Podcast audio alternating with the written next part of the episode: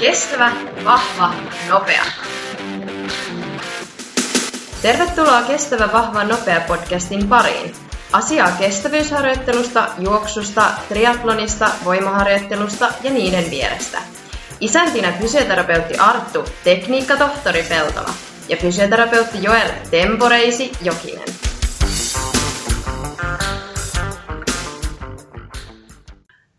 Tervehdys.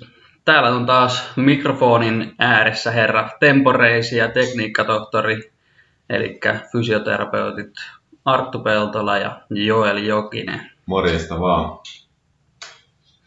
Hei, ennen kuin mennään päivän aiheeseen, niin. Tämä on Arttu, meidän toinen podcasti. Kuukausi sitten pistettiin ensimmäinen pihalle, niin minkälaiset tunnelmat sulle jäi siitä? No ihan hyvät tunnelmat ja jälkeenpäin kun itse kuunneltiin, niin muutama naurun remakkakin siinä sitä omaa puhetta kuunnellessa saatiin ja vähän joutui editoimaan myös, että saadaan siitä jonkun kuulosta, mutta toivotaan, että tällä kertaa niin ollaan alkujännityksestä vähän tai alkujännitys on vähän laantunut ja saadaan tämä puhe täältä suusta vähän soljuvammin pihalle. Joo, toivotaan näin. Ja me tuossa just äsken tankattiin pitkä lista sanoja, joita hoettiin viimeksi, niin koitetaan tällä kertaa olla hokematta. Ja jos hoetaan, niin ainakin sitten editoidaan ne jälkeenpäin pois.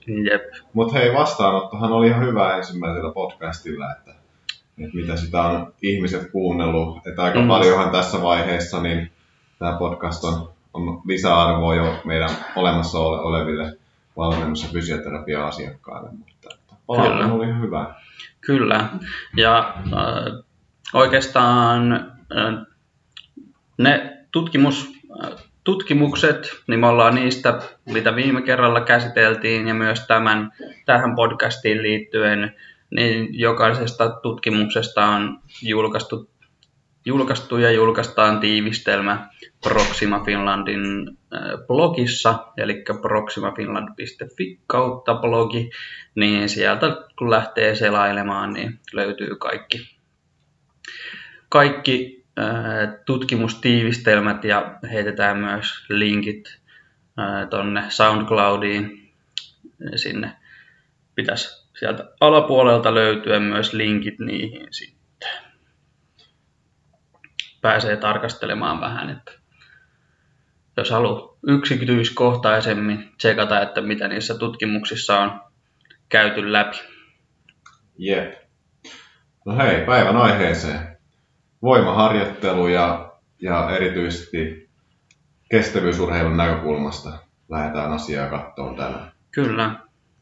Eli samaan malliin kuin viime kerralla, eli ollaan taas pureuduttu tutkimuksiin, tutkimustuloksiin ja lähdetään niiden kautta purkamaan asiaa, että mitä oikeasti asiasta tiedetään tänä päivänä. Yes. Ja me ollaan 4 tutkimusta poimittu tähän ja pari ensimmäistä on tehty samalla protokollalla, mutta toinen on juoksijoilla ja toinen pyöräilijöillä.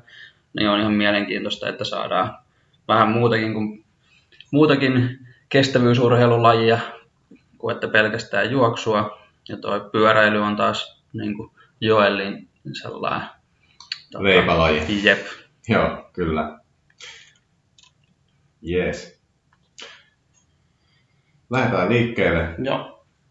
Vuodelta 2008 Norjasta Helgerud ja kumppanit tehnyt ensimmäisen tutkimuksen.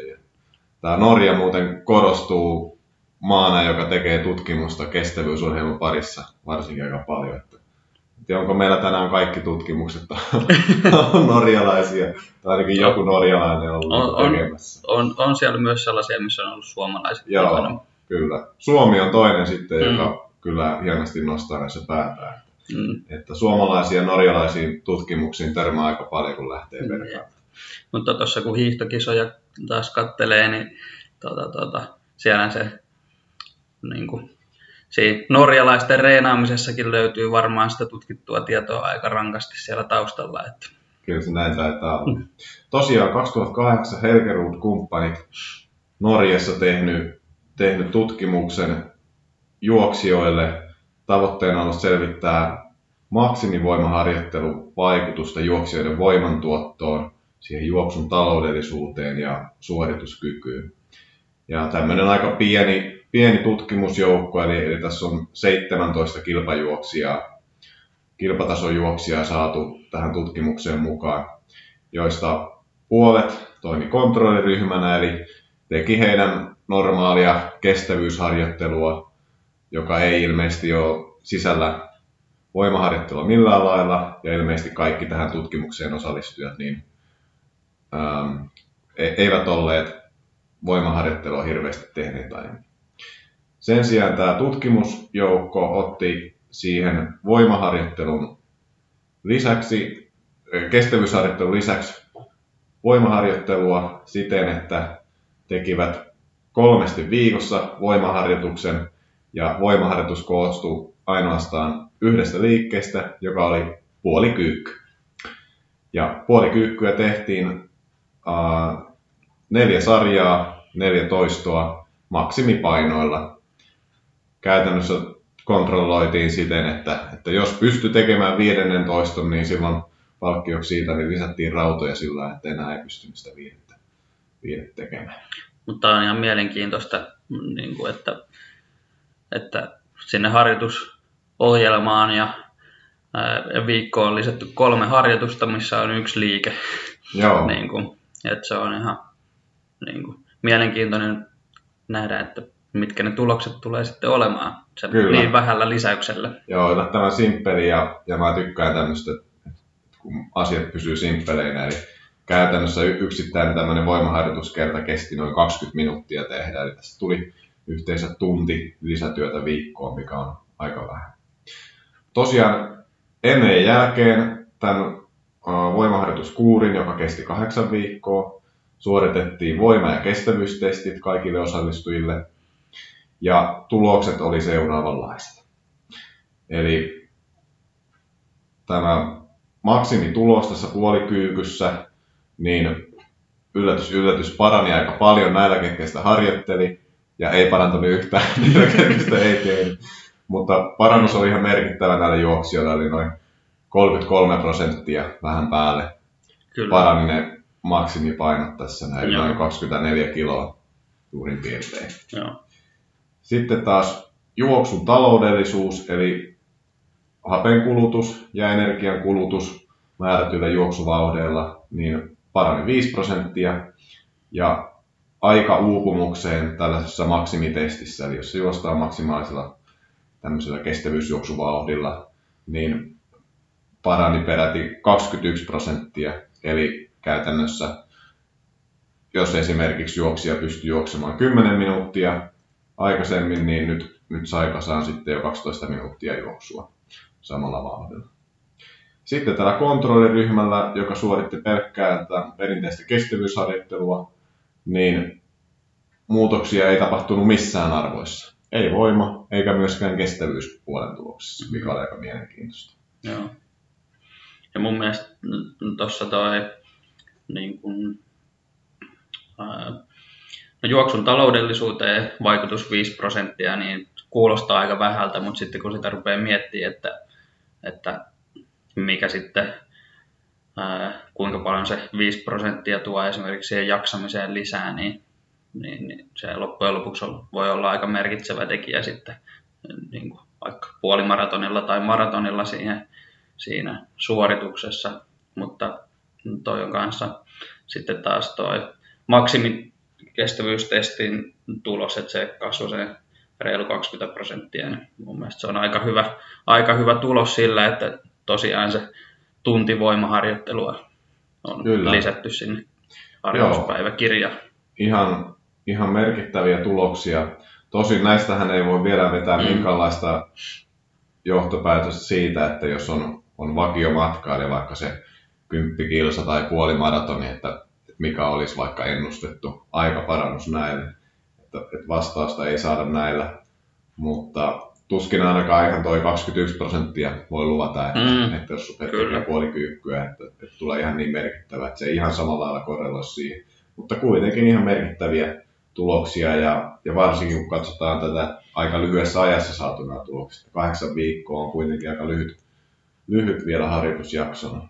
Kyllä. Semmoinen huomio vielä tästä näin, että näistä mittauksista niin kehon koostumusta myös seurattiin. Usein ajatellaan, että voimaharjoittelu lisää esimerkiksi lihasmassaa ja sitä kautta vaikuttaisi negatiivisesti varsinkin juoksutulokseen. Kehon koostumus ei muuttunut millään lailla tätä maksimivoimaharjoittelua tehneellä tässä näin. Eikä myöskään hapenottokyky, eli varsinaisesti tämmöinen niin kuin perinteinen niin kuin kestävyyssuorituskyky siinä mielessä, että jos mitataan hengitys- ja verenkiertoelimistön toimintaa, niin siinä ei nähty oikeastaan mitään muutoksia. Että sitten nämä parannukset tuli muista syistä.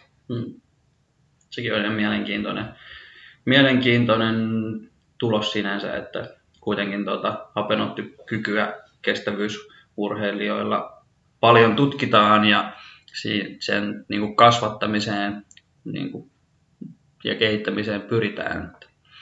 Mutta sitten siellä niin kuin, tuosta kestävyys ja hapenottokyvystä, niin siitäkin on erinäköisiä niin kuin kaavioita, että jos sulla on tietyn suuruinen hapenottokyky, niin sitten on olettamus, että sitten sä juokset Cooperin tähän aikaan ja kympin tähän aikaan ja puolikkaan tähän aikaan, niin sitten tämä voimaharjoittelu voi olla yksi selittävä tekijä, mikä tuo niin kuin sitä vaihtelua siihen varsinaiseen suorituskykyyn. Kyllä, juuri näin. Ja samasta asiasta vähän eri näkövinkkelistähän me oikeastaan käsiteltiin viime podcastissa, puhuttiin tästä tekniikasta ja juoksun taloudellisuudesta, eli keinoista vaikuttaa juoksuun ilman, että yritetään edes muuttaa mitenkään näitä VO2-max-arvoja tai muita, vaan nimenomaan, että millä keinoilla pystyy sitä juoksun taloudellisuutta parantamaan. Jees. Lyhyesti heitää toinen tutkimus tosiaan. Sama tutkimusasetelma, mutta kohdejoukkona pyöräilijät, eli vuonna 2010 niin Helgerud ja muutamia muita samoja herroja ja rouvia tekemässä tutkimusta. Eli 16 kilpapyöräilijää, samalla lailla puolet teki tätä täysin samaa voimaharjoittelua, eli 3 voimaharjoitusta viikossa, 4 kertaa 14 puolikyykkyä 8 viikon ajan ja puolet ei tehnyt mitään. Ja vastaavasti voima, kestävyysmittaukset ennen ja jälkeen. Ja pyöräilijätkin paransi vähän vastaavaan malliin tuloksia tässä näin. Eli se puolikyykyn ykköstoistomaksimi parani pikkusen vähemmän kuin juoksijoilla, eli 14%, eli juoksijoilla olisi 32% parannus. Mutta tämä johtunee siitä, että näillä pyöräilijöillä oli jo lähtötaso vähän parempi kuin juoksijoilla. Kyllä. Se selittyy sillä. Joo. Mutta lähes vastaavasti juoksijoilla parani juoksun taloudellisuus se 5%, niin 4,7% oli pyöräilijöiden parannus tässä näin. Ja aikaupumukseen maksimitestissä niin parani 17%. Kontrolliryhmällä ainoastaan se pyöräilyn taloudellisuus parani tekemällä pelkästään sitä kestävyysharjoittelua ja vähäisissä määrin, eli 1,4%. Kyllä. Pyöräilijöilläkään ei vaikutuksia maksimihapenottokykyyn, kehon koostumukseen, sitten tähän laktaattikynnyksen tehoon, eli anaerobisen kynnyksen tehoon, eikä myöskään pyörityskadenssiin, eli kampien pyöritysnopeuteen. Eli joskus on ajateltu näin, että mahdollisesti voimaharjoittelu madaltaisi tätä pyörityskadenssia, mutta tässä ei ainakaan käynyt näin.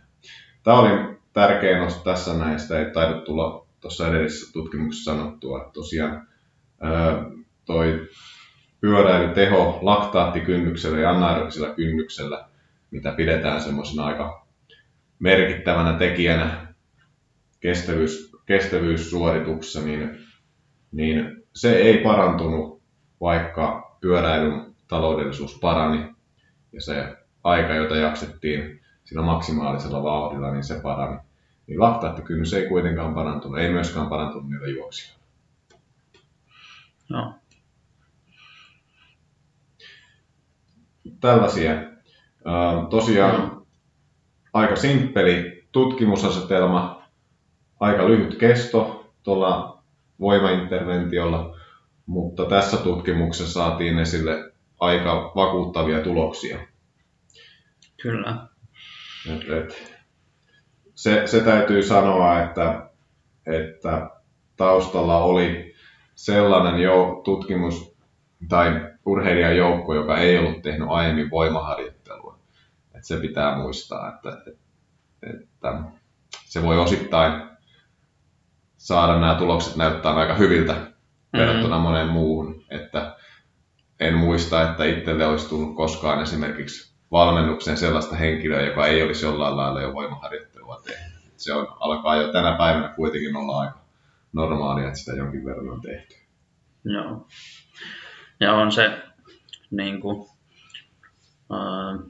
mutta oikeastaan, että on se meillekin asiakkaaksi, tulee se sitten niin kuin, niin sanotusti peruskuntoilija tai kilpaurheilija, niin noin, niin kuin toi voimaharjoittelu, niin se on yksi osa-alueista siellä harjoittelussa ja se on niin kuin tärkeä sellainen, tärkeä osa-alue niin kuin kestävyysurheilijalle joka tapauksessa. Kyllä. Se huomio tästä vielä, että tosiaan mitä kestävyysurheilijat perinteisesti on ehkä tottunut Suomessakin tekemään, niin tämmöiset erilaiset juoksijan kuntopiirit ja hiihtäjän kuntopiirit on tuttuja, jotka monessa urheiluseurassakin pyörii ja jotka on kyllä hyviä, ja varsinkin kun tullaan uutena voimaharjoittelun maailmaan, niin kyllä semmoisesta on hyvä lähteä liikkeelle ja sen tyyppisellekin harjoittelulla on paikkansa. Mutta täytyy sanoa, että harva on tehnyt tämän tyylistä harjoittelua jo ennestään, kun tulee esimerkiksi meille valmennukseen.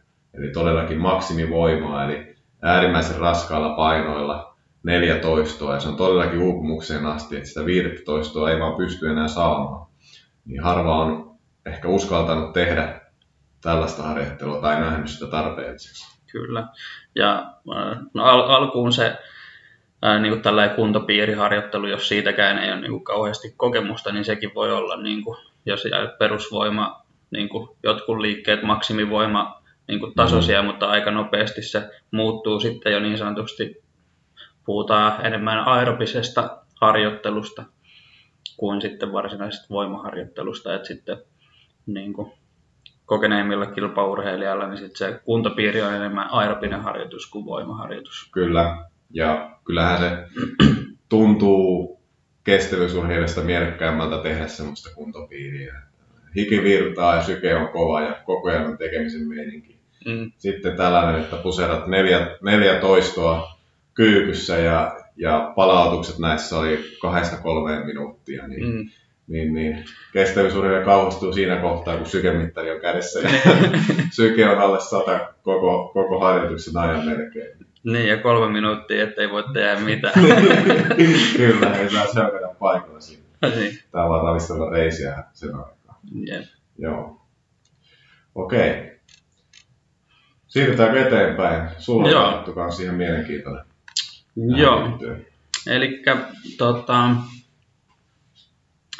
seuraava tutkimus, mikä on tehty tuolla Brasilian maalla, ja tässä tutkimuksessa oli tavoitteena tarkasteltiin erilaisten voimaharjoitteluprotokollien vaikutusta juoksun taloudellisuuteen silloin, kun se on lisätty kestävyysharjoittelun rinnalle. Ja tutkimuksessa oli 16 hyvin harjoitellutta juoksijaa, jotka jättiin 2 ryhmään. Toinen teki räjähtävän voiman ja toinen teki raskaiden painojen kanssa sitten nämä harjoitteet. Ja 4 viikon harjoittelujakson jälkeen heiltä testattiin juoksumatolta hapenottokyky ja laktaatit, sitten juoksun taloudellisuus, maksimaalinen hyppytesti sekä 11 jalkaprässi. Eli siinä kanssa suhteellisen pieni ryhmä ja aika lyhyt, pelkästään 4 viikon harjoittelujakso. Ja noin. Mutta kaikilla juoksijoilla oli siis vähintään 5 vuotta kokemusta siitä juoksuharjoitteluista ja ne oli erikoistunut pitkille ja keskipitkille matkoille. Ja ei ollut aiempaa kokemusta siitä voimaharjoittelusta. Eli oikeastaan toi taas sama, että mikä äsken mainittiin, että voima on myös sellaista, että se tarttuu aika helposti, niin sitten jos ei ole aiempaa kokemusta, niin se voi niin kuin nostaa näiden tutkimusten tai verrattuna sellaisella, jolla jo on sitä kokemusta. Tutkimuksen aikana harjoittelu sisälsi 2 voimaharjoitusta ja 4 submaksimaalista juoksuharjoitusta viikossa, eli yhteensä 6 harjoitusta. Ja tämä raskaiden painojen ryhmä tekee voimaharjoituksissa 3-4 sarjaa, joissa oli 6 toistoa. Ja sitten puolestaan tämä räjähtävän voiman ryhmä niin teki voimaharjoituksissa 3-5 sarjaa, joissa oli 12 toistoa. Eli heillä sitten se toistomäärä oli tuplat, mutta sitten niin kuin räjähtävän voimaryhmässä, niin sitten ajatus myös oli se, että tuotetaan sitä voimaa niin kuin mahdollisimman nopeasti. Ja painot taisi olla heillä selkeästi pienemmät siinä, mitä Kyllä. No sitten tuloksiin. Ja kummassakaan ryhmässä ei ollut vaikutusta kehon massaan, mutta sitten taas räjähtävää voimaharjoittelua tehneellä ryhmällä niin kehon rasvaprosentti laski. Ja, eli paino pysyi samana, eli jonkun verran siellä sitten todennäköisesti, jos rasvaprosentti on laskenut, niin jonkun verran siellä on tullut sitten räjähtävää porukalla niin lihasmassaa sitten siihen tilalle. Joo, siihen viittaisi.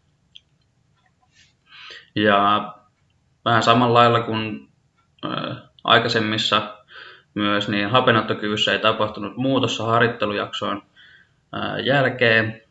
Ja yksi selkeä muutos, että veren laktaattipitoisuus oli selkeästi korkeampi harjoittelujakson jälkeen, etenkin raskailla painoilla harjoitelleen ryhmän laktaattipitoisuudet kasvoivat verrattuna niihin alkutesteihin. Joo, toi on aika mielenkiintoinen havainto siinä, eli tässä on ilmeisesti kyse laktaattipitoisuuksista sen maksimitestin lopussa, että mihin asti urheilijat sai niitä siinä. Niin. Usein ajatellaan niin, että mitä matalampi laktaattipitoisuus, niin sen parempi, mutta sitten kun vedetään uupumukseen asti, niin on kuitenkin olennaista, että saadaan kropasta mahdollisimman paljon irti. Ja siinä mielessähän voi ajatella, että se noussut laktaattipitoisuus viittasi siihen, että he saivat vähän enemmän kropasta irti siinä kestävyystestissä. Kyllä. No sitten, mitä muuta, niin juoksun taloudellisuus parani huomattavasti raskaiden painojen ryhmällä. Ja sekin oli mielenkiintoista, että etenkin tuo raskaiden painojen ryhmä niin paransi sitä tulosta. Ja molemmilla ryhmillä se jalkaprässin tulos, eli 11 jalkaprässiä, niin se parani myös merkittävästi. Ja raskaiden painojen ryhmällä 38% ja räjähtävää voimaa harjoitelleilla 51. Eli noin räjähtävää voimaa tehneet, niin melkein puolitoistakertaisesti se, tai yli puolitoistakertaisesti se oman jalkaprässitulokseensa. Kyllä, mutta se ei kuitenkaan korreloidu mitenkään sen juoksun taloudellisuuden parantamisen kanssa. Se oli mielenkiintoinen, että vaikka nämä voima- ja hyppytestien arvot parani tällä räjähtävän voiman ryhmällä, niin se ei ollut sellaista voimaa, joka oli siirtynyt siihen kestävyysjuoksusuoritukseen millään lailla. Kyllä. Ja sitten se hyppytesti, niin raskaiden painojen ryhmässä keskimäärin parannusta tuli 2 senttiä, kun taas sitten räjähtävän voiman ryhmässä niin 4,1 senttiä. Ja nämäkin oikeastaan, näitä tuloksia kun tarkastelee, niin kertoo se, että kun voimaa reenataan, niin se on aika spesifiä, että niin kuin, se mitä sä reenaat, niin paremmaksi siinä tuut. Kyllä. Joo, näin se on. Mutta tämä oli tosiaan mielenkiintoinen, että se ei siirtynyt se räjähtävän voimaa tehneellä se tulos mitenkään tuohon juoksuun. Se olisi mielenkiintoinen, en tiedä onko tätä tutkittu, jos ei, niin tehdään meillä tutkimus tästä näin, että jos otetaan meille tutkittava joukko, joka tekee ensin jakson tätä räjähtävää voimaa, että nostavat kyykky- tai jalkapressituloksensa sillä korkealle ja alkavat sitten tehdä maksimivoimaharjoittelua, jolla vaikuttaisi olevan siirtovaikutusta juoksuun, mikä sitten on tulos, kun lähtötaso olisi siihen. Ja niin varmaan. Niin. Kyllä. Jep. Hyvä. Okei. Joo. Mennäänkö me? Siirrytään eteenpäin. 4. tutkimus. Tämmönen, taas koitettiin saada tämmöinen yhteenveto tähän aiheeseen, eli voimaharjoittelu kestävyysurheilijoilla. Ja tämmöinen aika kattava kirjallisuuskatsaus löydettiin. Ronnestad, taas norjalainen ja aika meritoitunut tutkija kestävyysurheilun saralla, hänen tutkimuksiin törmää usein kumppanina tämmöinen Iñigo Mujika Espanjasta, ja häneen on törmännyt sitten paljon tämmöisissä triathlon-aiheisissa tutkimuksissa. Niin he on 2013 tehnyt tällaisen aika kattavan kirjallisuuskatsauksen siihen, että mitä tiedetään voimaharjoittelusta, että miten se vaikuttaa kestävyysurheilijoiden suorituskykyyn.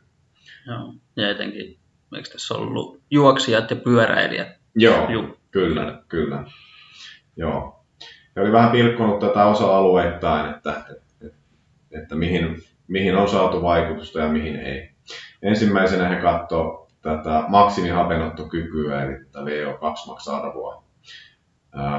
Ja heidän katsauksen perusteella niin ei vaikutusta maksimihapenottokykyyn, eli niin kuin noin 3 tutkimusta, mitä me tuossa edellä käytiin läpi, niin näissähän oli tämä tulos, että ei ollut vaikutusta. Joissain tutkimuksissa oltiin saatu vähäinen vaikutus siihen hapenottokykyyn. Semmoisen huomio, että kaikissa näissä tutkimuksissa niin se voimaharjoittelun jakson kesto on ollut suhteellisen lyhyt, eli 8-12 viikkoa. Eli pidemmän ajan vaikutuksista ei kuitenkaan tiedetä. Se tiedetään, että lyhyellä aikavälillä ei juurikaan vaikutusta siihen suorituskykyyn, maksimihapenottokykyyn. Sen sijaan suoritustaloudellisuus on parantunut sekä juoksijoilla että pyöräilijöillä silloin, kun on tehty joko tätä räjähtävää voimaa tai sitten maksimivoimaa, mitä näissä meidän edeltävissä tutkimuksissa on paljon tehty. Silloin kun ohjelma on kestänyt 8-14 viikkoa. Ja harvoissa tutkimuksissa, joissa se harjoittelujakso on ollut tätä lyhyempi, niin ei ole juurikaan saatu tuloksia.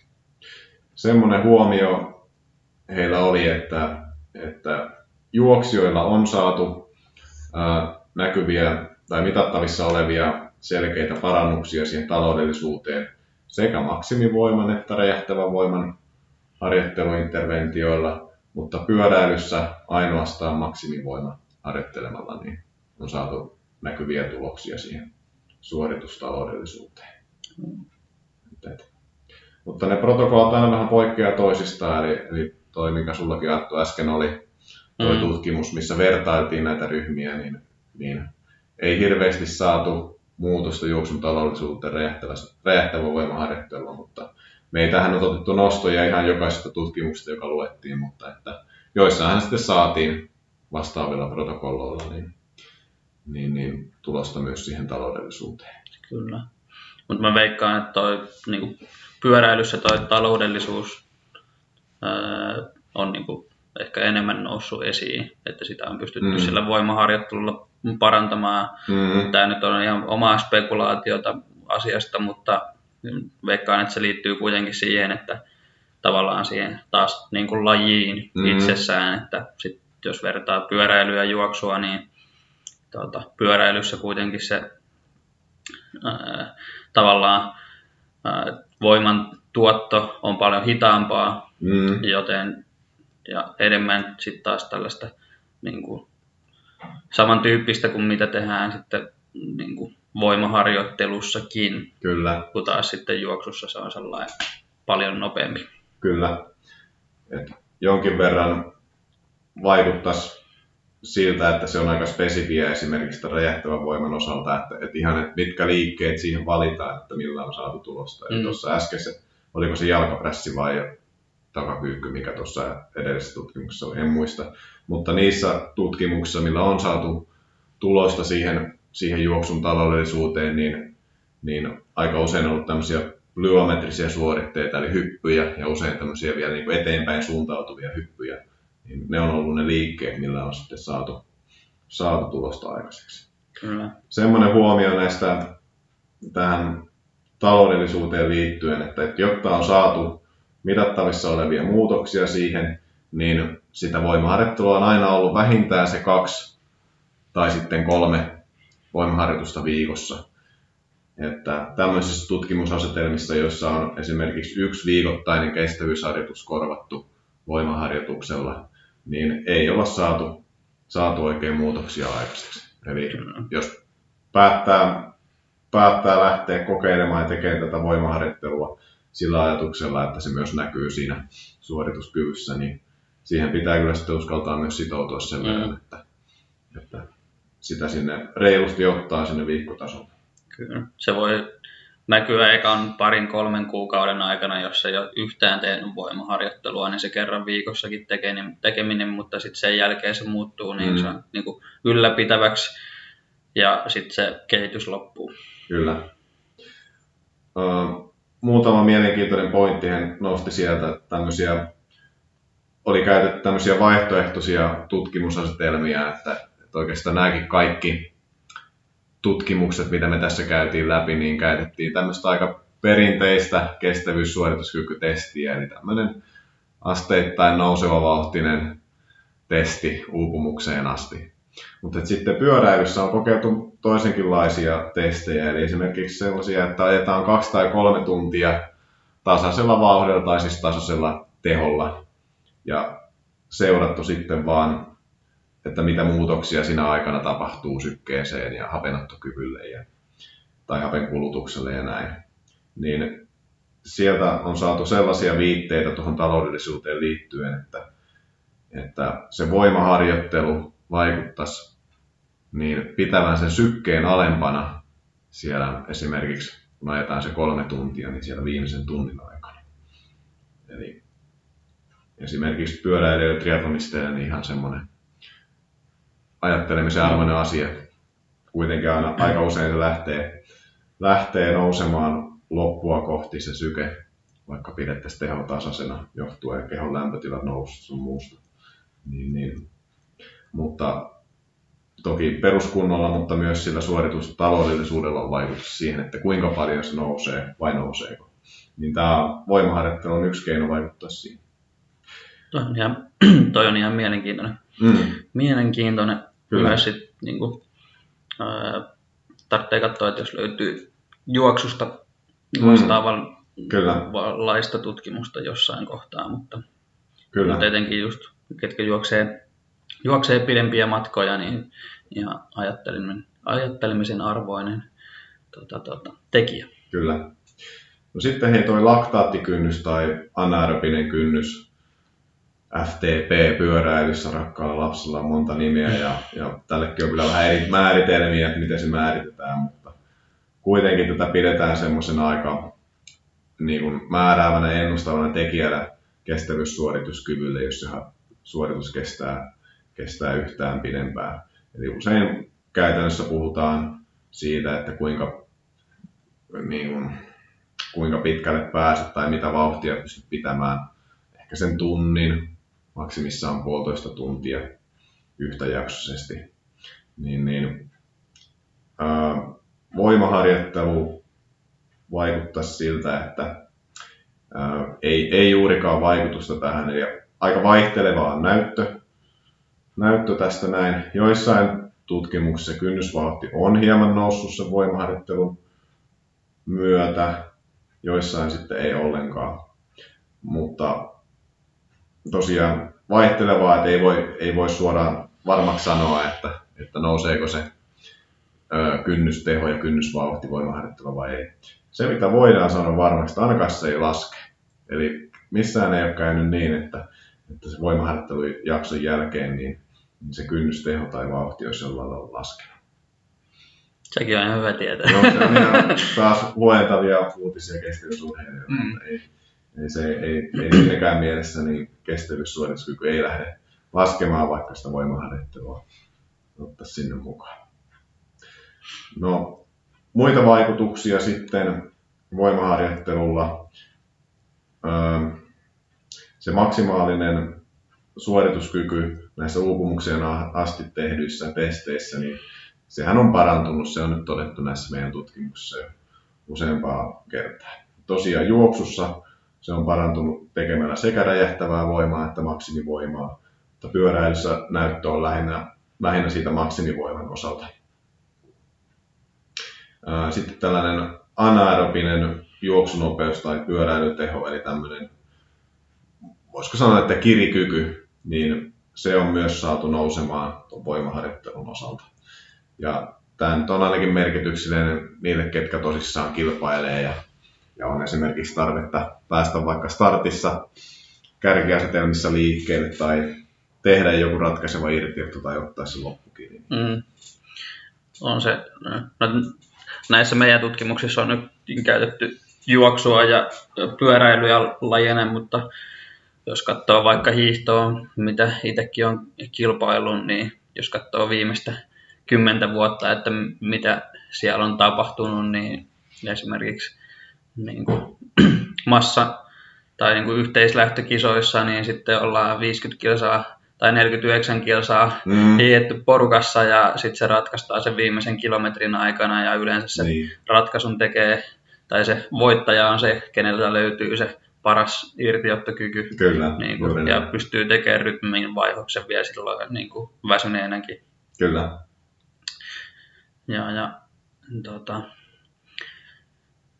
se oikeastaan, mikä nyt sitten eilenä käytiin pari sprinttikilpailua, missä suomalaisetkin pääsi podiumille, niin siinäkin oikeastaan se sellainen niin kuin, tavallaan se maksimivauhti ja noin. Hiihtäjillähän on tämä lentävä lause, että syklissä löysää, niin se, että se maksimivauhti on niin kuin mahdollisimman korkea ja, ja se, että saadaan niin kuin kaveri liikkeelle, niin se vaatii voimaa kyllä. Kyllä. Ja jos katsoo tämän päivän hiihtäjiä, myös niin kuin naishiihtäjiä, niin niillä on aika kovat niin kuin hapat siellä, kun menee. Että, niin kuin niin sanottu perinteinen tällainen hiihtäjänkin ruumiin rakenne, niin se on muuttunut aika paljon tässä viime vuosien aikana. Kyllä. Lisäpaino leuanvedot on kova sana hiihtäjillä, ei juoksijoilla tai pyöräilijillä. Joo.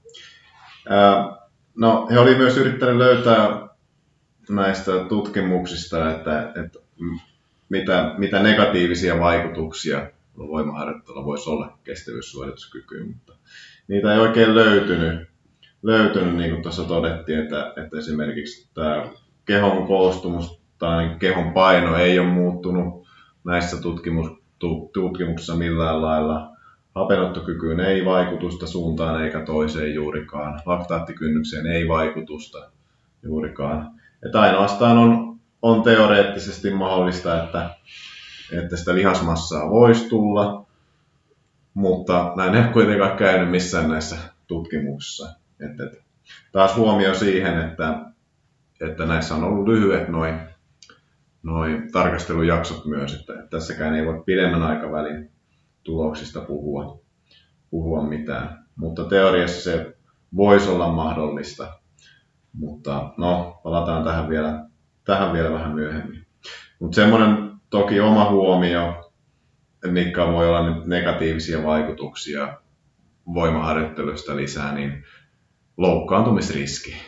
Eli varsinkin jos se tapahtuu ilman jonkinlaista ohjausta ja valvontaa se harjoittelu, jos lähdet ihan ummikkona tekemään esimerkiksi näitä puolikyykkyjä ihan maksimipainoilla, niin kyllä siinä riskit on olemassa.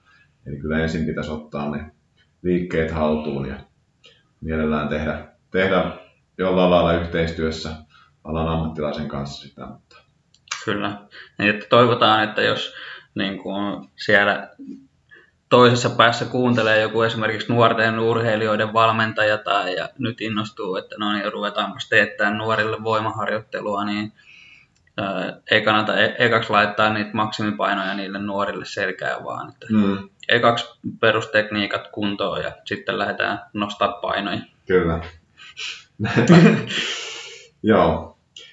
No, he veti yhteen tästä näin vähän suosituksia voimaharjoitteluun liittyen, että mitä näiden tutkimusten perusteella voi varmasti suositella kestävyysurheilijoille. Niin, no ensimmäinen oli se, että ainakin juoksijoiden ja pyöräilijöiden niin kannattaa sisällyttää voimaharjoittelua niin jossain kohtaa kautta sinne harjoitusohjelmaan. Silloin, jos sitä voimaa haluaa parantaa sillä lailla, että se siirtyy myös suoritukseen, niin harjoittelua tulisi olla vähintään 2 viikossa. Ja pääharjoitukset tulisi tehdä lainomaisilla nivelkulmilla. No, juoksijat tosiaan hyötynee sekä siitä räjähtävän voiman että maksimivoimaharjoittelusta, kun taas pyöräilyinen kannattaa todennäköisesti keskittyä lähinnä siihen maksimivoimaharjoitteluun. Ja no, he antaa nyt sitten aika laajan tämmöisen skaalan tähän niin kuin toistomääriin, eli sanotaan toistoja 4-10 ja sarjoja 2-3. Mutta kaikilla tällä välillä niin on saatu tuloksia aikaiseksi. Sitten semmoinen huomio tuohon suoritustapaan, niin oleellista olisi ilmeisesti keskittyä mahdollisimman nopeaan konsentriseen vaiheeseen, eli siihen kun lihakset ainoastaan supistuu. Eli esimerkiksi nyt kyykyssä konsentrinen vaihe on se, kun tullaan alhaalta ylöspäin. Niin se tulisi pyrkiä tekemään mahdollisimman nopeasti. Eli todettiin näin, että oleellista ei ole se, että kuinka nopea se on se konsentrinen vaihe, vaan se, että yrittää tehdä se mahdollisimman nopeasti. Niin sillä on vaikutus. No sitten tämä voimaharjoittelujakso tulisi kestää ainakin sen 8 viikkoa, että sillä saadaan jotain vaikutuksia. Suosituksena olisi ottaa tämä voimaharjoittelublokki kilpailukauden jälkeiseen aikaan. Tullaan tähän vielä myöhemmin, mutta usein kuitenkin esimerkiksi aloitat voimaharjoittelun, siihen liittyy lihassärkyä ja muuta, niin se on aika intuitiivista, että sitä ei ehkä tehdä silloin, kun on tärkeitä kisoja edessäpäin. Ja sitten tämän voimaharjoittelublogin jälkeen niin ylläpitäväksi riittää, että kerran viikossa tekee lyhyen, mutta aika intensiivisen voimaharjoituksen, niin se pitää aika hyvin yllä niitä saavutettuja voimatasoja. Yes. Hyvä.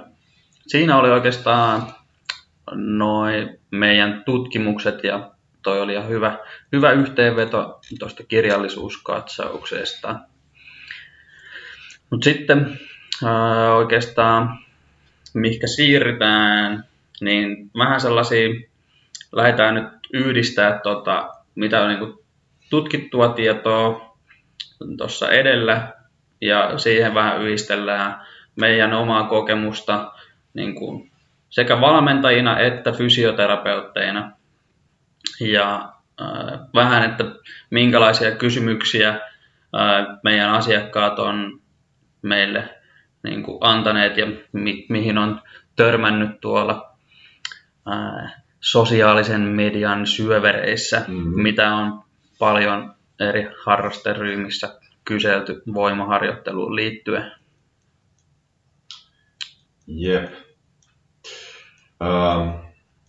No, otetaan tästä vaikka ensimmäisenä toi yleisin kysymys, mikä tulee vastaan, kun sitä voimaharjoittelusta aletaan puhua, että no mitäs sitten, kun sitten tulee lihasmassaa ja paino nousee, niin tämä on nyt tosiaan näissäkin tutkimuksissa, mitä me läpikäytiin, niin se kehon paino ei kasvanut missään tutkimuksessa. Kyllä.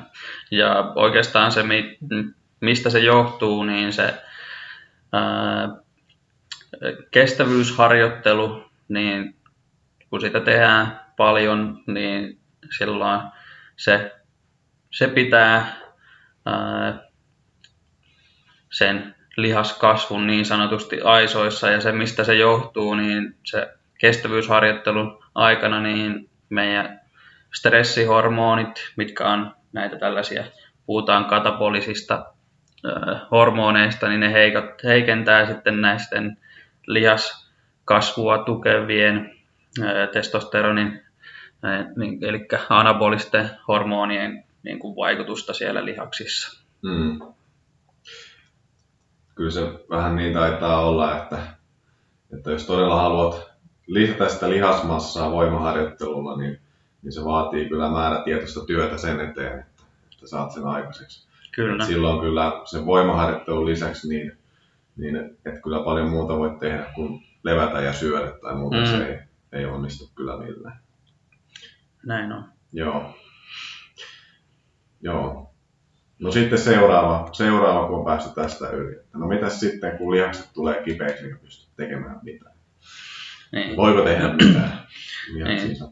Sanotaan, että jumi on voimaa, mutta itsellä niin kuin oikeastaan se, että jos sanotaan, että voimaharjoittelu jumittaa, niin jumittaa kyllä niin kuin tämä kestävyysharjoittelukin, osittain sen takia, että lajista riippumatta niin se on aika monesti tällainen,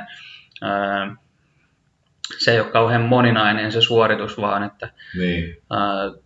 Silloin niin kuin nivelten liikelaajuudet on suht suppeita ja niitä niveliä lihaksia ei käytetä koko liikelaajuuksilla, kun taas sitten voimaharjoittelu se on myös niin äärimmäisen hyvää liikkuvuusharjoittelua silloin, kun se tehdään niin kuin nivelten koko liikealueella. Kyllä. Eli se saadaan niin kuin tukemaan sitä.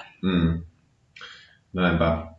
Ja kyllähän jos aloitat voimaharjoittelun vaikka harjoittelutauon jälkeen, niin kyllä ne ensimmäiset voimaharjoitukset vähän sellaisia on, että lihakset saattaa kipeytyä aika paljon ja se on pahimmillaan viikon kestävä tilanne ensimmäisellä kerralla, jos on vähän mennyt vaikka överiksi ensimmäinen, että on lähdetty vanhasta muistista tekemään vanhoilla painoja toistomäärillä, mitkä on muistissa siitä niin kuin huippuvaiheesta, minkä saavutit edellisellä harjoituskaudella. Kyllä. Mutta kroppa tottuu tähän aika nopeasti, että usein se kestää vaan niitä ehkä muutamia ensimmäisiä harjoituksia. Ja sen jälkeen ei välttämättä tule semmoista korkeintaan semmoista pientä lihasarkuutta, jota jos oikein nyt tarkastelee omaa oloa, niin sen vasta huomaa. Ja se on myös tärkeää muistaa, että se ei ole mikään onnistumisen merkki, että ne lihakset tulee kipeäksi siitä voimaharjoittelusta. Että se ei ole mikään, mitä tarvii tavoitella. Pidempään jatkuessaan niin ehkä siitä enemmänkin tulee semmoinen aika hyvä, semmoinen napakka ja terävä olo, kun pitää sen voimaharjoittelun siellä mukana ja silloin kun se toimii. Niin se on semmoinen, mitä esimerkiksi on moni valmennettava sanonut, että se on siitä hyvä, että silloin on semmoinen niin pysyy yllä semmoinen niin terävä olla kaikissa suorituksissa, kun se voimatreeni on siellä mukana. No. Ja oikeastaan tuossa voimaharjoittelussa ja se, että jumittaako se vai ei, niin tärkeää on huolehtia siitä niin palautumisesta, etenkin siinä vaiheessa, just kun aloittaa sitä aloittaa voimaharjoittelua tai sitten selkeästi siirtää painopistettä harjoittelussa siihen voimaan, niin että palautuu niistä harjoitteista. Et vaikka mekin ollaan tässä nyt niinku käyty se, että niinku kerta viikkoon ei kehitä, että tarvitsee vähintään sen 2-3 kertaa viikossa, niin sitten se taas riippuu siitä, että kuinka paljon on tottunut tekemään sitä voimaharjoittelua, vai onko sitä tottunut tekemään ollenkaan. Jep. No sitten, mihin joutuu myös vastailemaan ainakin siinä kohtaa, kun perustelee tätä, että minkä takia ei nyt tehdä aina sitä juoksijan kuntapiiriä, että minkä takia tehdään vaikka se 4 ja 15 ja pari minuuttia levätään ja sitten uudestaan, niin mihin tällä pyritään vaikuttaa, että mitä fysiologisia muutoksia tästä aiheuttaa kropassa tai voimaharjoittelu sen tyyliselle, mistä tehdään? No yksi on selkeä, että se parantaa sitä voimantuottonopeutta. Että jos ajatellaan sitä maksimivoimaa, niin sen idea on se, että me saadaan rekrytoitua mahdollisimman moni lihassolu yhtäaikaisesti sieltä tuottamaan sitä voimaa. Ja mitä useampi me saadaan kerralla siihen rekrytoitua mukaan, niin sitä enemmän me pystytään tuottamaan voimaa ja sitä nopeammin me myös pystytään tuottamaan sitä. Kyllä. No yksi sitten tällainen, mikä mahdollisesti siellä muuttuu, eli tämmöisten nopeiden lihassolujen, puhutaan kakkostyypin lihassoluista, niin niiden käyttöönotto viivästyy. Eli tästä niin kun, jos karkeasti jaetaan lihassolut, niin on hitaita ja nopeita lihassoluja. Hitaat on tällaisia kestäviä, jotka jaksaa pitkään, mutta ne tuottaa vähän vähemmän voimaa, ja sitten nopeat lihassolut niin tuottaa paljon voimaa lyhyessä ajassa, mutta myös kuluttaa paljon energiaa ja väsyy nopeasti. Eli näiden nopeiden lihassolujen rekrytointi viivästyy, eli se niiden aktivointikynnys kasvaa, kun se voimatasot on korkeammat, joka tekee silloin näistä suorituksista taloudellisempia, kun ei tarvitse ottaa niitä niin aikaisessa vaiheessa käyttöön. Eli saadaan vähän niin kuin semmoista vauhtiskaalaa tällä näin. Jep. Pystytään käyttämään niitä nopeita soluja sitten siihen kiriin. Niin. Että niitä ei tarvitse pitää siinä tavallaan sen niin kuin perusvauhdin ylläpitämisessä, vaan että ne saadaan hyödynnettyä sitten siellä kirissä. Kyllä. Sitten solutasolla niin mitokondrioiden, eli näiden solujen voimaloiden määrä kasvaa. Ja se on sitten taas merkityksellinen myös kestävyysurheilijan kannalta siitä, että saadaan tuotettua sitä energiaa sinne lihassolujen sisällä. Kyllä. No sitten ainakin vähän vähemmän harjoitteilla, nimenomaan kestävyyspuolta vähemmän harjoitteilla, niin vaikuttaa siltä, että voimaharjoittelu vaikuttaa myös sinne hiusverisuonistoon, ja sen hiusverisuoniston määrä kasvaa. Tämähän on yksi semmoinen, mitä haetaan esimerkiksi ihan kestävyysharjoittelulla, että hiusverisuoniston määrä kasvaisi ja verta ja happea kuljetettaisiin tehokkaammin sinne työskenteleviin lihaksiin. Niin ainakin aloittelijoilla niin myös voimaharjoittelu saadaan osittain noita samoja vaikutuksia. Kyllä. Ja sitten nämä meidän kehon passiiviset rakenteet, eli sidekudokset, luusto vahvistuu. Ja jos ajatellaan etenkin lajeja, missä tulee iskutusta, eli etenkin juoksu, mutta myös sitten niin kuin myös pyöräilyhiihto, niin niissä yleensä se kuormitus on on sellaista monotonista, niin sitten saadaan niin kuin vaihtelevuutta sille kuormitukselle ja tavallaan saadaan voimaharjoittelulla niin tällaista niin kuin korkeimpia yksittäisiä kuormituspiikkejä. Vähän niin sanotusti saadaan sellaista kuormitusreserviä ja sitten niiden kudosten kuormituskykyä nostettua sille voimaharjoittelulla. Joo, ja varsinkin että itse teen paljon tätä pyöräilyä, niin siinäkin korostan sitä, että kun pyöräily ei itsessään sisällä hirveästi sellaista iskutusta tai vääntöä, mikä kohdistaisi esimerkiksi luihin riittävästi kuormaa, jotta luut vahvistuisi, niin ihan luiden terveyden ja hyvinvoinnin kannalta niin olisi suositeltavaa sisällyttää myös sitä vääntöä ja iskutusta sisältävää harjoittelua sinne ohjelmaan, ja yksi sellainen keino on voimaharjoittelu. Kyllä. Yes. Mennäänkö me tuonne harjoittelun jaksottamiseen? Joo. Mennään vaan. Otetaan ainakin. Tässä on paljon nyansseja liittyy tähän, mutta otetaan ainakin semmoiset tärkeimmät perusperiaatteet tähän, että miten sitä voimaharjoittelua kannattaa sisällyttää sinne kestävyysharjoittelun sekaan ja mitä nyt ei ainakaan kannata tehdä sen suhteen. Kyllä.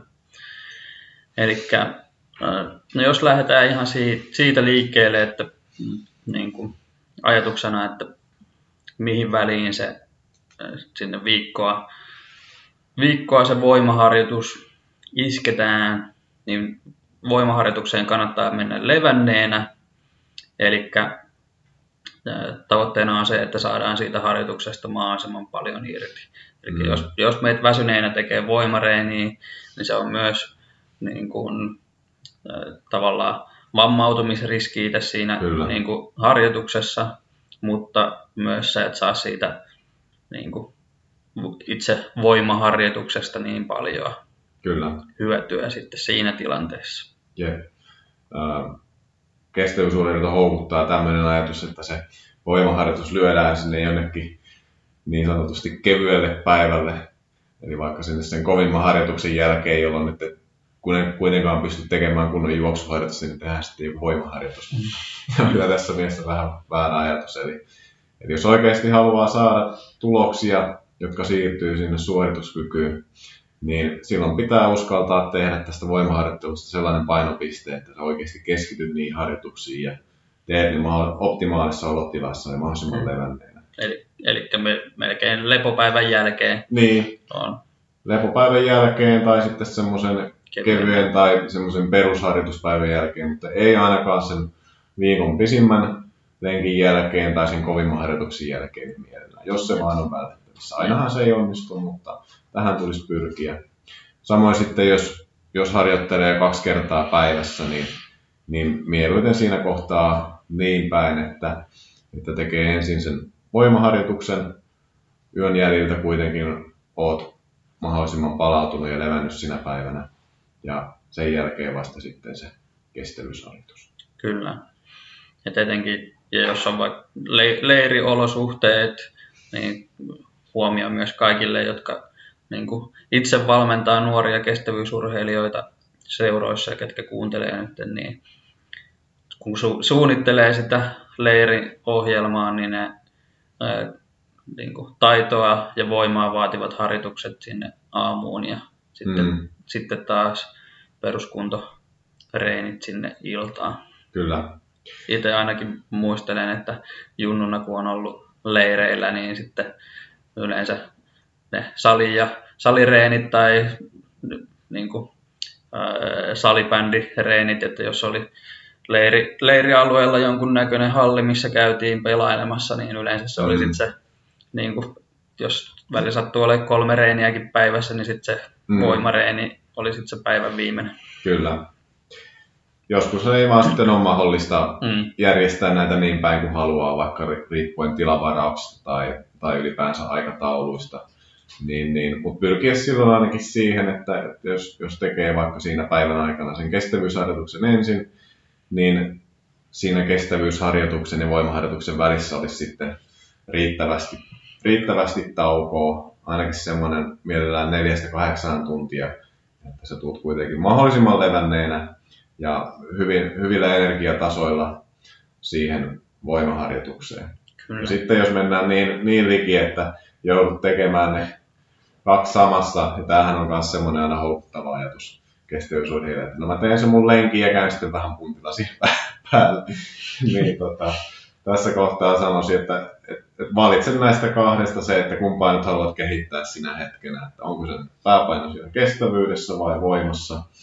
Ja jos se on se voimaharjoitus, niin silloin pitää kyllä jättää se kestävyyspuoli siitä aika pieneksi ja kevyeksi. Mm. Eli nyrkkisääntö tähän yhdistelmään ainakin mulla on semmoinen, että silloin se kestävyys suorituksen alussa on ihan maksimissaan 0,5 tuntia.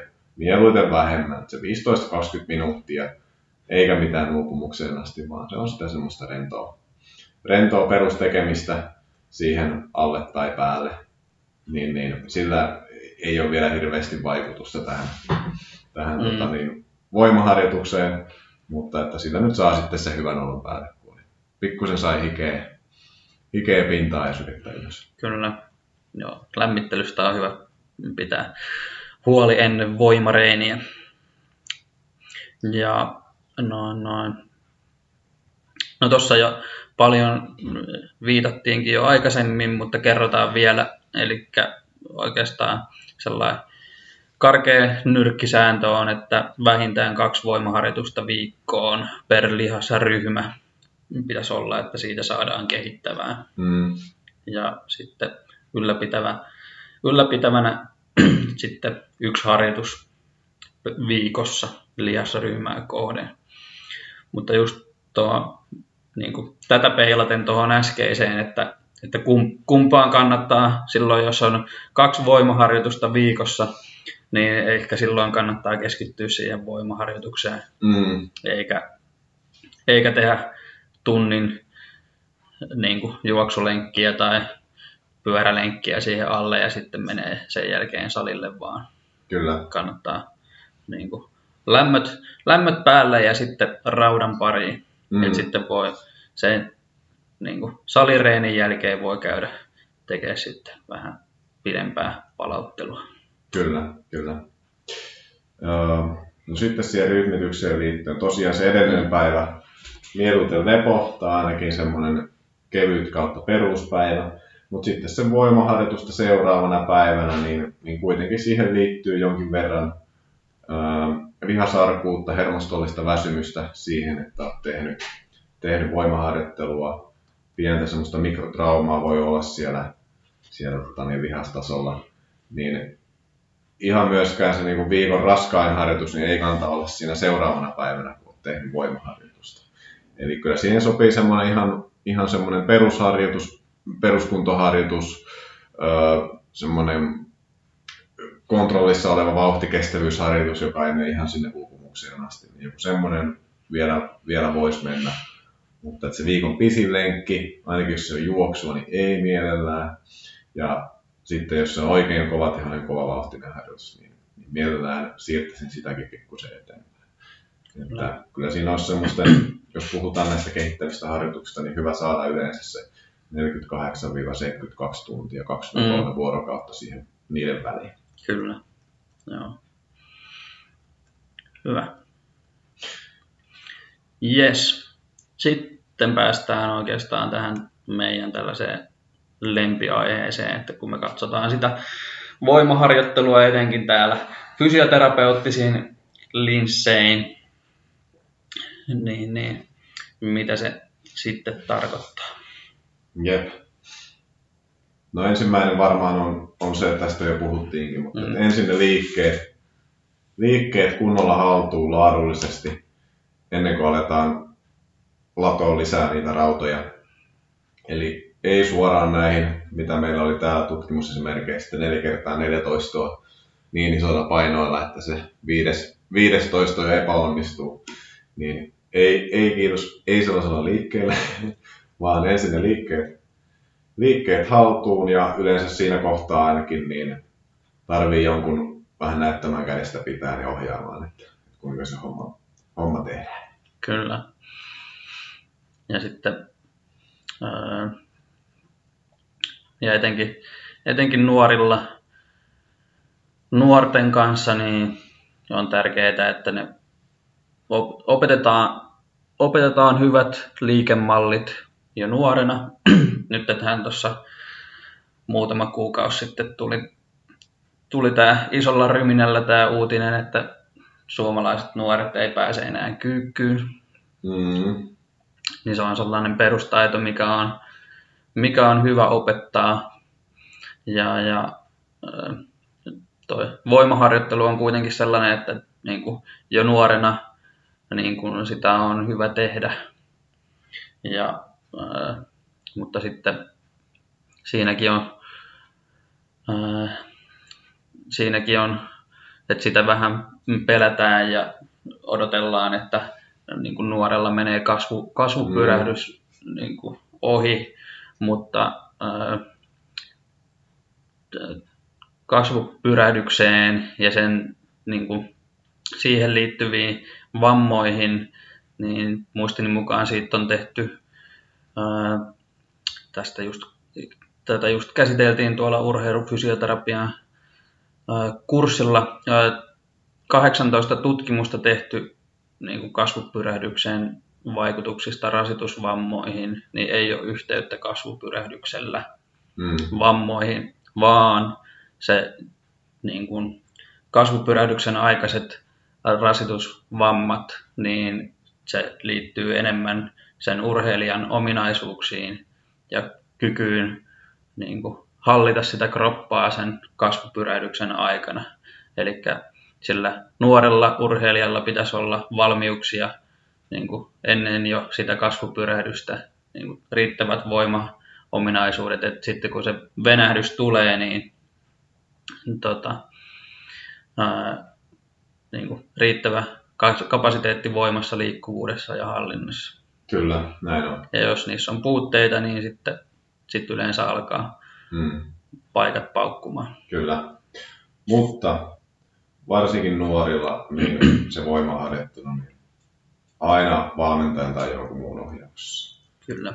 Ei omin päin mielellään. Sitten vasta kun on todellakin liikkeet hallussa ja sitä harjoittelua vuosia alla, niin voi ruveta ajattelemaan, että rupeaa tekemään sitä omatoimisesti. Siinä kuitenkin riskinsä liittyy siihen, että se pitää mennä todellakin oikein silloin, sitä lähtee tekemään. Okei. Okay. No oikeastaan seuraava näkökulma tähän asiaan, niin nämä harjoittelut käsitteli tätä sitä suorituskyvyn paranemista, mutta sitten mitä me nähdään täällä fyssarin vastaanotolla rasitusvammojen ja muiden muodossa, niin se yksipuolisuus harjoittelussa. Eli se ei kyllä riitä terveyden näkökulmasta, että sä teet ainoastaan sitä puolikyykkyä. Tai sä saat sillä sitä suorituskykyä paremmaksi, mutta jos sä haluat myös pysyä terveenä ja ehjänä, niin kannattaa ottaa pari muutakin liittä siihen puolikyykyn kylkeen. Eli tämmöisen hyvän oheisharjoittelun, mitä myös voimaharjoittelu on, niin sen tulisi kyllä sisältää niitä liikesuuntia ja työskentelyä myös niillä nivelkulmilla, mitä sä sun omassa lajissa et käytä. Eli saada monipuolisuutta sitä kautta. Kyllä. Ja tuossa oikeastaan sitäkin samaa asiaa voi miettiä sieltä suorituskyvyn kannalta, että itsekin kun on harrastanut niin kuin hiihtoa, juoksua ja pituushyppyä, niin sitten ne on aika tavallaan tekniikkaorientoituneita niin kuin lajeja, ja sitä tekniikkaa hiotaan niin kuin tavallaan sellaiseen yhteen muottiin. Mutta sitten kuitenkin, jos ajatellaan esimerkiksi niin kuin hiidossa, viime viikonloppuna niin kun katsoi, niin siellä aika monta kaatumista tapahtui, ja sitten taas tuli sellaisia niin kuin pieniä kolareita, missä sitten kuitenkaan ei väki kaatunut, että sitten tavallaan se niin kuin kehonhallinta siinä tavallaan niin sanotusti identtisessä tekniikkasuorituksessa, mutta sitten sitä hallintaa tarvitsee olla myös siellä ulkopuolella, että jos sä joudut 50 kilometrin tuntivauhdissa vähän horjahdat siihen ja se joudutkin tekemään yhdellä jalalla syväkyykyn, mikä ei niin kuin liity suoranaisesti niin kuin hiihtoon, mutta sitten se voi olla se ratkaiseva tekijä niin kuin, tavallaan se niin kuin, menestymisen kannalta siinä niin kuin, kisasuorituksessa, että ootko sä ensimmäisenä maalissa vai löydytkö sieltä mainoskylttien alta sieltä mutkasta, että niin kuin. Nimenomaan. Joo. Ja no, moni harjoittelee kestävyysurheilua monilajisesti, eli tekee, jos vaikka juoksu on päälaji, niin usein tehdään muutakin pyöräilyä, hiihtoa näin. Ja ajatellaan, että no sehän on nyt sitten monipuolista harjoittelua. Mutta se ei riitä. Että kuitenkin kestävyyslajissa pääasiassa tavoitteena on liikkua eteenpäin, ja se liike on eteenpäin suuntaavaa. Mutta meillä on kuitenkin aika monta muuta liikesuuntaa, mihin meidän pitäisi päästä. Taaksepäin, sivuille, ylös, alas, kiertyä, taipua. Niin nämä on semmoisia, mitä on kuitenkin helppo ottaa sitten esimerkiksi siihen voimaharjoitukseen mukaan ja rakentaa sillä ajatuksella sitä. Eli ihan voi ajatella vaikka näin, että tällaiset pääliikkeet voimaharjoituksessa voisi jo hyvin olla näitä, millä haetaan sitä suorituskykyisyyttä, mutta siihen kylkeen mahtuu kyllä sitten paljon tämmöisiä oheisliikkeitä, joissa voidaan sitten ottaa huomioon näitä liikesuuntia ja nivelkulmia, mitä siinä omassa lajissa ei tule. Kyllä. Hyvä. Jees. No sitten tosiaan vähän samaa hengenvetoon, niin nämä harjoitteet ja harjoitustavat, millä saatiin vaikutusta siihen suorituskykyyn, niin oli näitä maksimivoimaharjoitteita, räjähtävän voimaharjoitteita, niin, mutta en mä siltikään ihan täysin vielä hylkää sitä ehkä tämmöistä perinteistä kuntopiirityyppistä harjoitusajatusta, tämmöistä kestovoimatyyppistä harjoittelua, että kyllä sillekin edelleen on paikkansa, mutta että ei vaan kannata tehdä pelkästään sitä. No ensinnäkin se on mun mielestä ihan turvallinen tapa lähteä harjoittelemaan näitä liikkeitä, niissä on kuitenkin vähän kevyemmillä painoilla tehdään ja tulee paljon sitä toistoa, että jos se tekniikka-ajatus on vaan silloin mukana, niin se palvelee ihan hyvin tarkoitusta. Mutta että kuitenkin kun ollaan kestävyyslajeissa, niin meidän täytyy olla kestäviä ja meidän yksittäisten lihastienkin pitää pystyä niin kuin, vastustamaan sitä väsymystä mahdollisimman hyvin. Ja se meidän lajisuoritus on siinä mielessä yksipuolinen, että siellä ne isoimmat ne päälihasryhmät niin tekee kyllä paljon työtä ja ne saa sitä kestävyyttä ihan sillä lajisuorituksella. Mutta sitten on esimerkiksi tämmöisiä tiettyjä lihaksia, jotka pääsee ehkä vähän helpommalla siinä mielessä siinä lajisuorituksessa, että niille sitä rasitusta ei tule riittävästi. Mutta jossain kohtaa sitten alkaa tämmöinen tavallaan niin kuin lihasepätasapaino kyllä sitten vaivata ja tulla vastaan, jos ei sitä asiaa huomioi. No, otetaan nyt perinteinen esimerkki, mikä aina ensimmäisenä jollain lailla tulee pyssarin vastaanotolla vastaan, kun ainakin jos kyseessä on juoksu, niin gluteus medius. Keskimmäinen pakaralihas. Tämä on semmoinen meidän suosikkijuttu meinaa olla, kun juoksija tulee vastaanotolle. Jollain lailla me kyllä katsotaan, että toimiiko se. Ja aika usein päädytään siihen, että sille tarvii ehkä ruveta tekemään jotain. Niin, mutta kyllä se usein lähtee siitä, että ensin hankitaan sinne lihakseen vähän kestävyyttä, koska yleensä sitä ei ole. Ei jakseta tehdä näitä määrättyjä suorituksia, jos kovin montaa toistoa.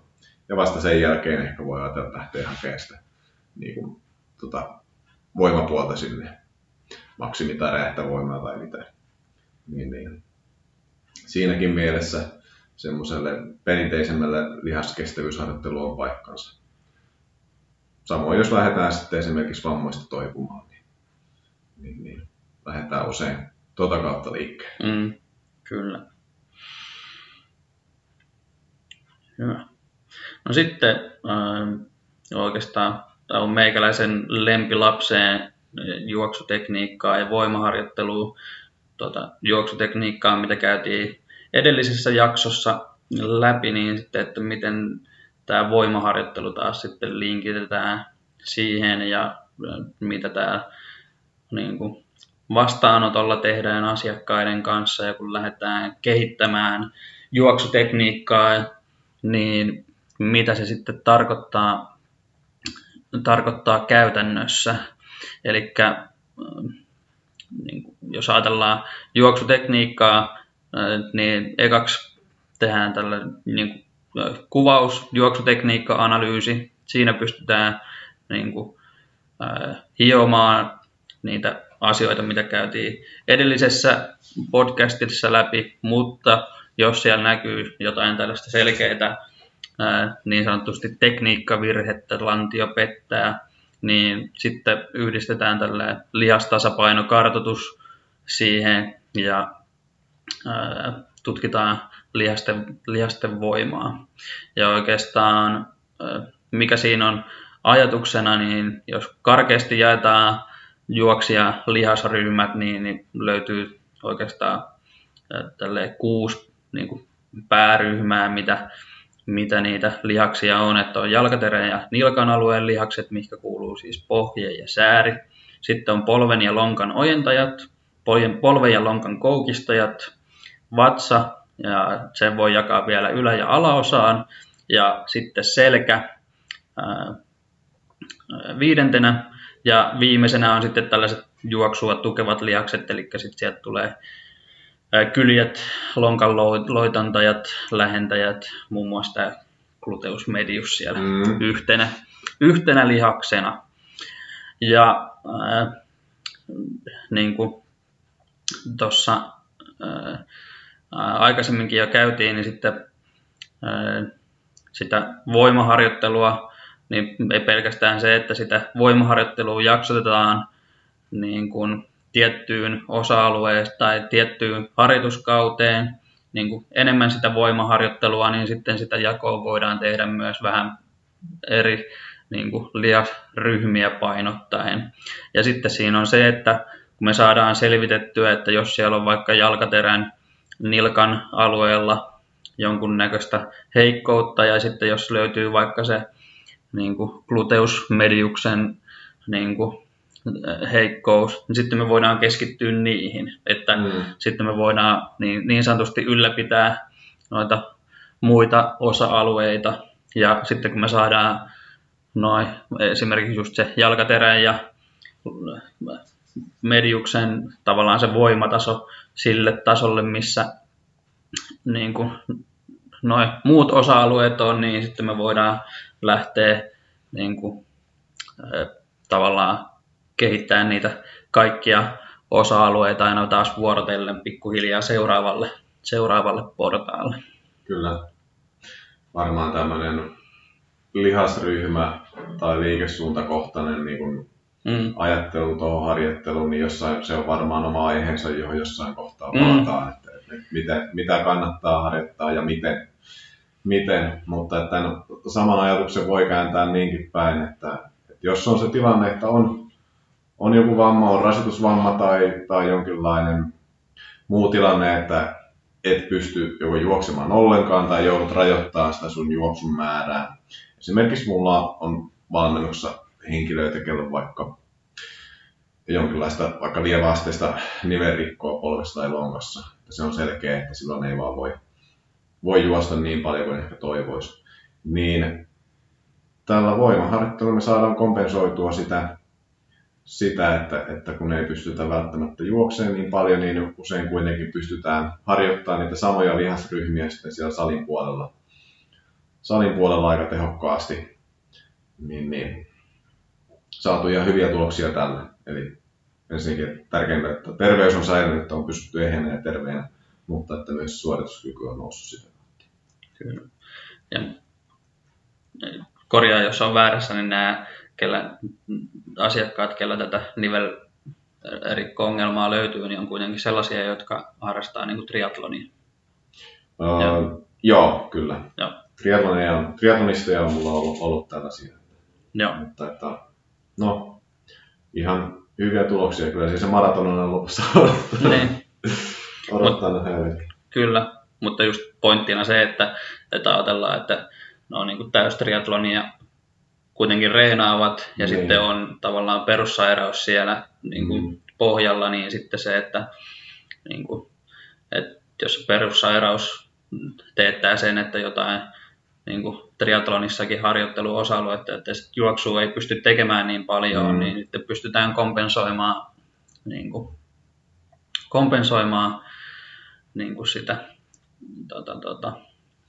niin kuin, sen sairauden tuomaa, niin kuin, mikä tarvitsee ottaa siinä harjoittelussa huomioon, ettei tavallaan niitä polvia sitten liikaa sillä juoksemisella kuormiteta vaan. Että. Niin kyllä joo, toisaalta tullaan jo siihen, että ihan sitä kestävyyttäkin voi sitten harjoitella nimenomaan monilajisesti, että sen ei tarvitse olla sitä pelkkää juoksua, jotta tulet hyvät juoksijaksi ja tulet hyväksi kestävyysurheilijaksi.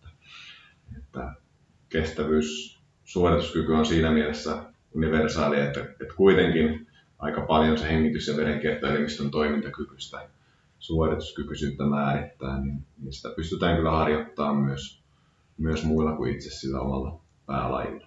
Kyllä.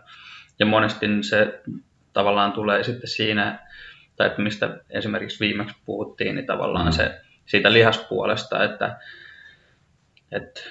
jos niin kuin pelkkää pyöräilyä tehnyt, niin sitten lähtee juoksemaan, niin sitten kun hän ei ole tottunut juoksemaan, niin sitten se väsymys tulee todennäköisesti nopeammin. Mutta sitten jos hän tekee juoksua tukevaa voimaharjoittelua, niin ne edellytykset on taas sitten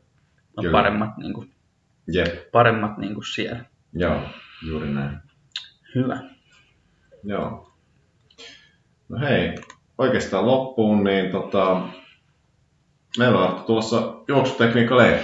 Joo, kyllä. Eli tuossa ensimmäinen juoksutekniikka-leiri oli tässä aikaisemmin syksyllä, ja puhutaan vuodesta 2019, ja nyt toinen osa näkee päivän valonsa tulevana keväänä. Vielä ei ole tarkka päivämäärä varmistunut, mutta on tuolla maaliskuun lopussa, huhtikuun alussa.